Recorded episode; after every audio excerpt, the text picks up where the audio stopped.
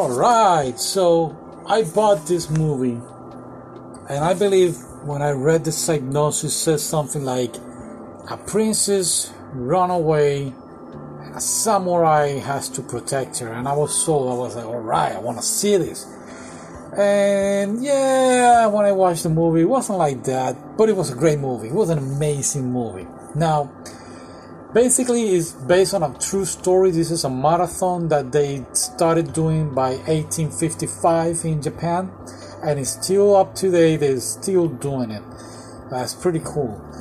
Um, basically, the shogun. Well, let me talk about the beginning of the story. The beginning of the story begins.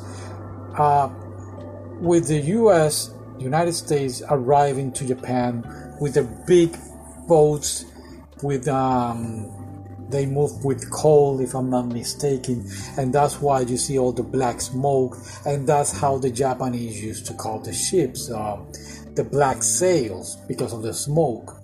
Now, this is a turning point in Japan because this is the moment that they realize that okay, we need to stop living the way that we're doing it. You know, the, the the whole samurai thing and we need to modernize ourselves. So, if you enjoyed that movie with Tom Cruise, The Last Samurai or The Seventh Samurai, this is something very, very close to those era and time and very well made.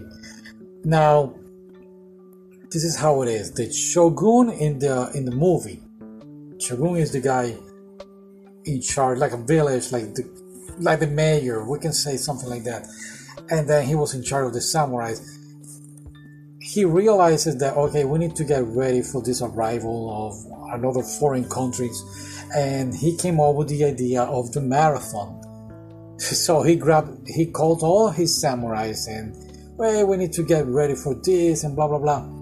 Now, I did not knew that each village had like a spy for the government. So this spy in the village he sees everything that is going on. Oh, the shogun is calling for the samurai, so it's gonna be an uprising.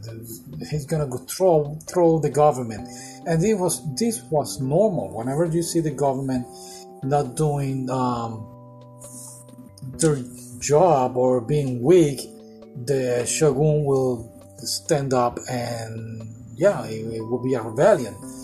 Now this is what the spy thought it was going to happen. So he sent a message to the government like, hey, this and this is going to happen. Send some support, and whatever you want to send.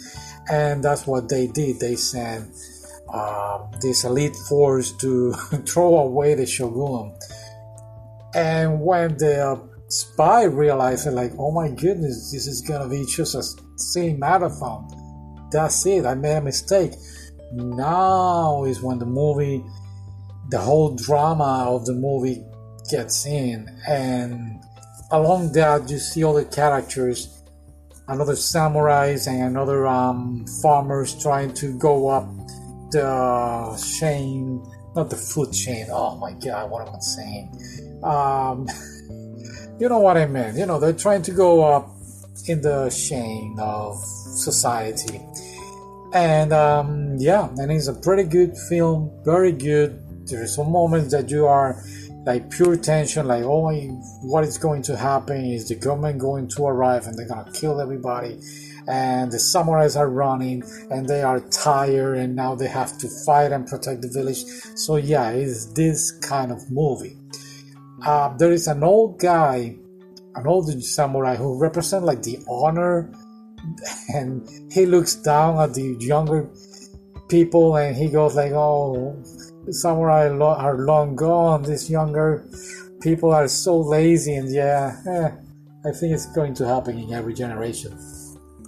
And this princess huh, well yeah she runs away but i don't know mixed feelings about that.